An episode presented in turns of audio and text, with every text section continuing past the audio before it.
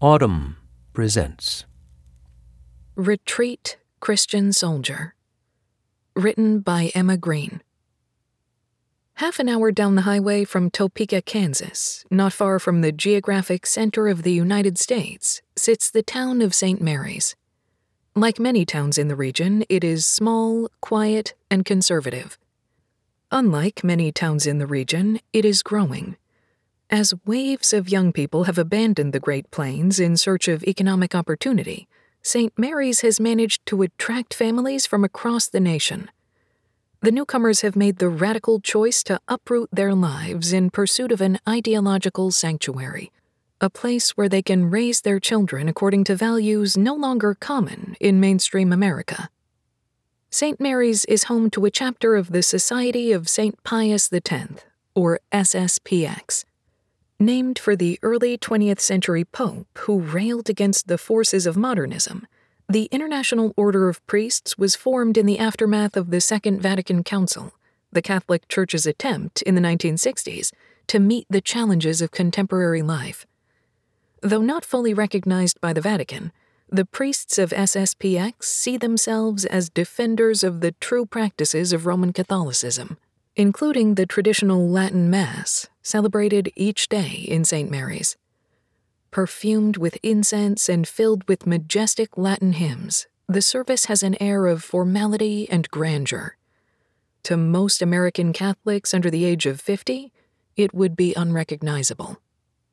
Throughout American history, religious groups have walled themselves off from the rhythms and mores of society St. Mary's isn't nearly as cut off from modern life as, say, the Amish communities that still abjure all modern technology, be it tractor or cell phone.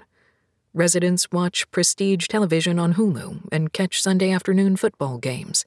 Moms drive to Topeka to shop at Sam's Club. Yet hints of the town's utopian project are everywhere. On a recent afternoon, I visited the general store where polite teens played bluegrass music beside rows of dried goods. Women in long, modest skirts loaded vans that had enough seats to accommodate eight or nine kids. Unlike most American Catholics, SSPX members abide by the Vatican's prohibition on birth control. At housewarming parties and potluck dinners, children huddle around pianos for sing alongs. In their four decades in St. Mary's, the followers of SSPX have more than doubled the town's size. Even with six masses on Sundays, parishioners fill the Society's chapel to capacity. Overflow services are held in the gym of the Society's academy, which inhabits an imposing campus built by the Jesuit missionaries who called St. Mary's home in the 19th century. The school is constantly running out of classroom space. The parish rector, Father Patrick Rutledge, has to scramble each summer to accommodate rising enrollment.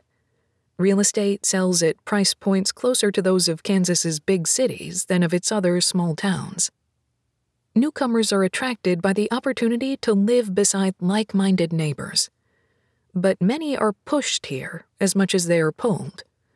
When they lived in other places, many SSPX families felt isolated by their faith keenly aware that their theological convictions were out of step with America's evolving cultural sensibilities and what they perceive as the growing liberalism of the Catholic Church, especially on issues such as gay marriage and abortion. They were wary of being labeled bigots by coworkers and even friends. They worried that their children would be exposed to sin.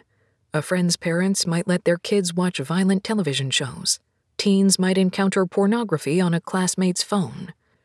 We can't keep things out that we'd like to keep out completely, Rutledge told me, but the environment in St. Mary's is as conducive as possible for children to save their souls.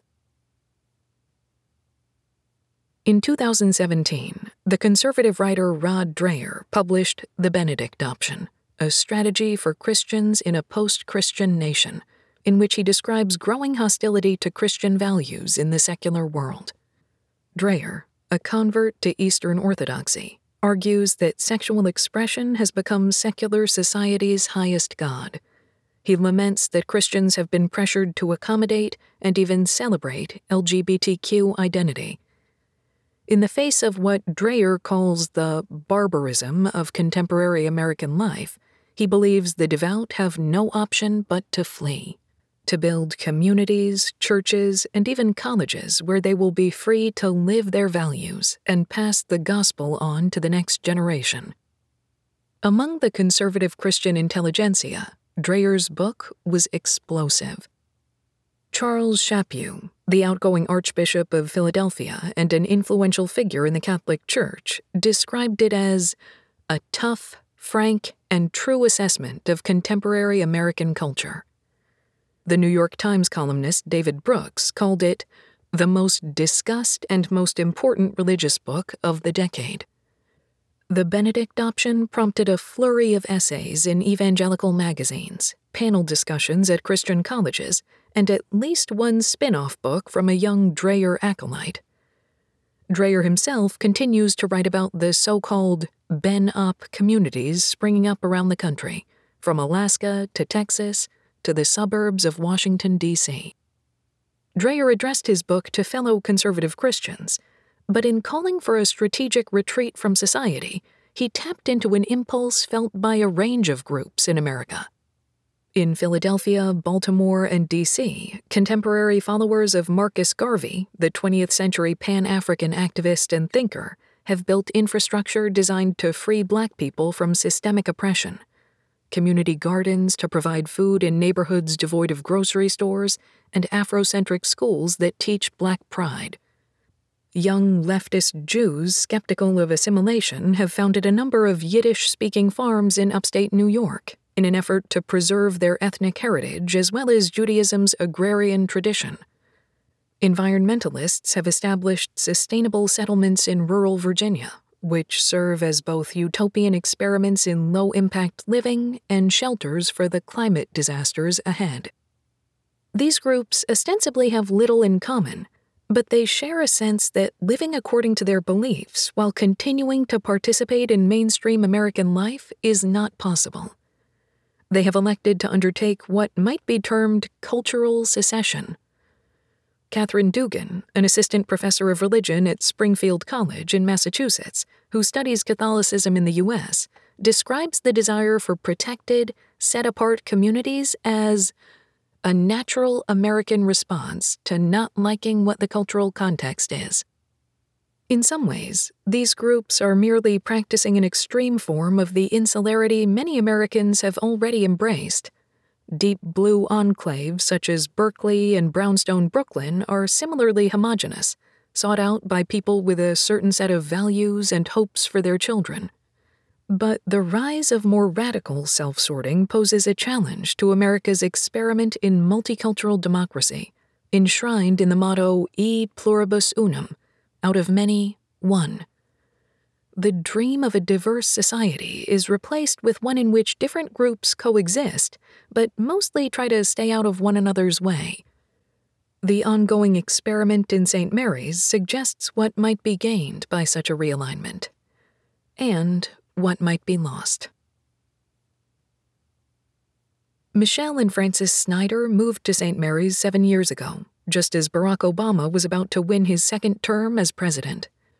The high school sweethearts had grown up attending SSPX chapels and wanted to raise their children with a strong Catholic faith, but in the early years of their marriage, they struggled to make this vision a reality. Moving from job to job around Buffalo and Syracuse, New York, Francis found it difficult to earn enough money to support the large family the couple wanted. To make ends meet, he worked construction jobs seven days a week, skipping Mass for months at a time.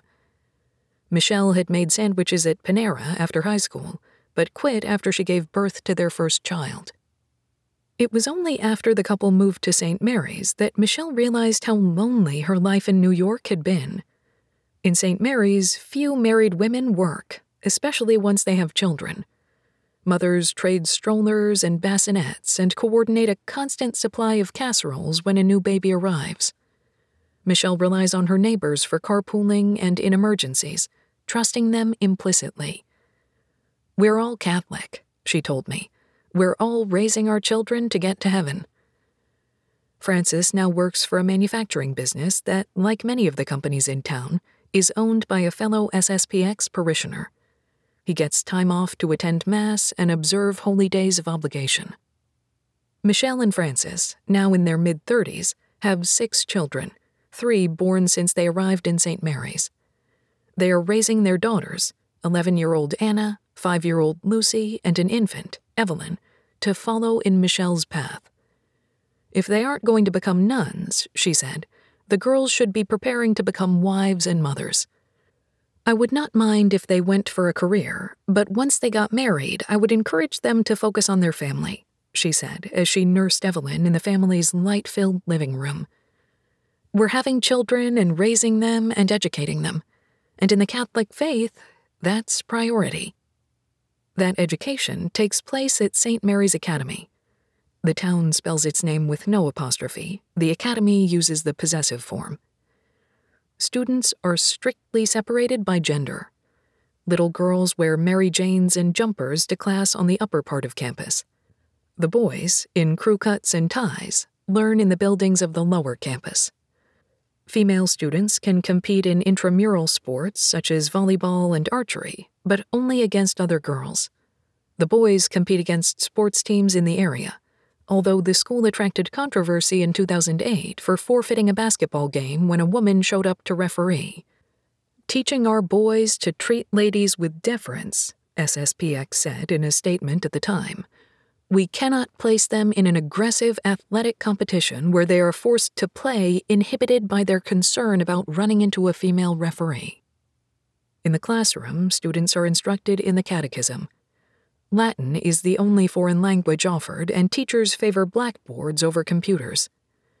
A classical education, the school believes, is the foundation of students' Catholic future. The day I visited, I watched ninth grade girls discuss G.K. Chesterton and the Epic of Gilgamesh. Newcomers find St. Mary's appealing precisely because it is built around uncompromising theological principles and shared social values. But for those who aren't affiliated with the society, the town has become a less welcoming place since SSPX arrived. As the SSPX community in St. Mary's has grown, parishioners have come to dominate the town's civic life. Francis Awerkamp is an SSPX parishioner who serves in local and state government and is a co owner of the business where Francis Snyder works. He told me it makes sense that society parishioners hold the mayoralty and every seat on the city commission, since members of SSPX make up the majority of the town's population. Most of the matters that commissioners deal with are crushingly mundane, he said, installing a new drainage ditch or rezoning the golf course. Government has a certain role in a community, and that role in St. Mary's mainly revolves around infrastructure, he said is there stuff that gets into religion? No. Doyle Pearl tells the story differently. A longtime St. Mary's resident, Pearl is the last townie, as non SSPXers have taken to calling themselves, to have served as a commissioner. In the early days, he said, society parishioners disapproved of the town swimming pool, the first concrete bottomed pool in Kansas and a source of pride for old timers. Society members were worried about seeing girls in skimpy bathing suits. Their kids would try to swim in jeans, which left behind fibers that taxed the pool's filtration system. Later, society members on the city commission pulled funding from a Chamber of Commerce event, citing concerns about an allegedly ribald country and western band. While the local economy has grown, the chamber has shrunk. SSPX's insularity and the order's controversial history have bred suspicion in town. Among the post Vatican II changes the Society rejects is the Church's declaration regarding its relationship with non Christian religions, including a passage repudiating the long held belief that Jews are responsible for the death of Christ. In 1989, a Nazi collaborator convicted of committing war crimes in Vichy, France, was caught hiding out at an SSPX monastery in Nice. Two decades later, Richard Williamson, a former SSPX bishop, gave an interview denying that the Nazis had used gas chambers and claiming that no more than 200,000 to 300,000 Jews had died in the Holocaust. During my visit to St. Mary's Academy, I noticed a photograph hanging in the school's main administrative building in which Williamson is a central figure. For years, townies whispered about alleged weapons stashes in the steam tunnels beneath the academy. When I asked Rutledge about this, he laughed. To his knowledge, he said, no weapons are now or have ever been stored on campus. Pearl and his wife, Laura, are pleased that their hometown has a growing population and a lively main street. Doyle told me he even feels a little envious of the society's vibrant church life and constant baptisms. Their children continue their religion, he said. They seem to follow the values that their parents have. But the town barely resembles the place where the Pearls grew up.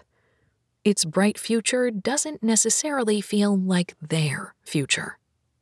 Townies look wistfully at Wamego, a small city just down Highway 24 that has established itself as Kansas's hub for Wizard of Oz tourism. They'll have the Tulip Festival, they'll have Oktoberfest, they have a 4th of July that I think is the biggest fireworks in Kansas now, Doyle said. People sometimes say, well, they're doing it. Why aren't we? Laura supplied the answer because we don't have a community. For the Snyders and many other recent arrivals, moving to St. Mary's has liberated them to practice devout beliefs without apology.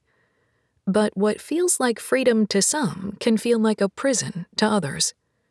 While parents may choose SSPX for their children, those children don't always want to live according to its moral strictures, and the society spares little room for dissent. Tiffany Joy Egley moved from Tulsa to St. Mary's with her parents and two sisters in 1979 when she was six years old. Tiffany grew up immersed in the SSPX world, learning about the dangers of rock music, skipping adolescent experiments with makeup, avoiding any behavior that might tempt men into sin. But Tiffany was possessed of a skeptical mind. I would question in religion class she told me at a Starbucks in Topeka, where she works as an emergency room nurse and lives with her husband and two daughters. If God gave us a brain, how come we can't use birth control? Because that makes more sense than having 12 kids that you can't afford to feed. This attitude was not welcome in the academy. I was in detention a lot, she said. Her siblings, too, chafed at the constraints of life in St. Mary's. One sister got engaged to a Catholic man who attended Mass at Immaculate Conception, the Townie Church. According to Tiffany, the SSPX priest announced from the pulpit that anyone who attended the wedding would be committing a sin. Tiffany herself started using drugs and alcohol, but later resolved to return to the SSPX fold. She went to confession and delivered a litany of her sins, but the priest stopped her when she shared that a friend had recently had an abortion. This, the priest said, was unforgivable. While Tiffany herself had not terminated a pregnancy, she had failed to stop another woman from doing so. The priest declared that she would be excommunicated. With proper penance, SSPX officials said, she could be reconciled with the church. St. Mary's, is a little safe community, Tiffany told me. People go there to escape a world that is considered unsafe. When she started building a life for herself outside St. Mary's, however, she experienced less fear than relief. Small things like going to the mall and wearing shorts were revelatory. She finally felt she had choices about how to pray and when to get married. In St. Mary's, that hadn't been possible.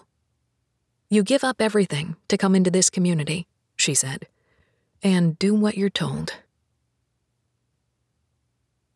At a time when American politics is so fractured and dysfunctional, the idea of huddling among our own holds undeniable appeal. SSPX parishioners believe they know God's way and try to follow it, largely unencumbered by those who do not share their views. But there is peril in the premise that we would all be better off living among our own. Democracy depends on the friction that comes from encounters with difference. The movements for abolition, enfranchisement, labor dignity, and civil rights all stemmed from factions of Americans demanding rights and basic respect from their neighbors. If the country's most fervent believers, whether Catholics, evangelical Christians, civil rights advocates, or environmentalists, were to simply give up their visions for a better nation, the American project would stagnate. On the eastern side of the St. Mary's campus, the stone entrance is guarded by twin knights representing the school's mascot, the Crusaders.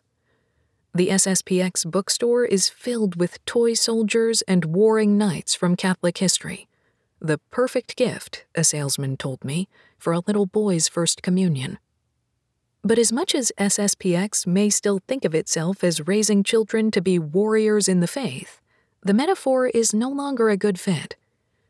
What the Society has built in St. Mary's is more like a haven for those retreating from the culture wars than a training ground for battle. Safe behind its walls, parishioners can seem uninterested in the moral failings of the outside world and untroubled by the country's political turmoil. There's a lot to do, Paul Isaac Franks, a priest and a music teacher at the academy, told me. I don't have a daily ritual of reading the news.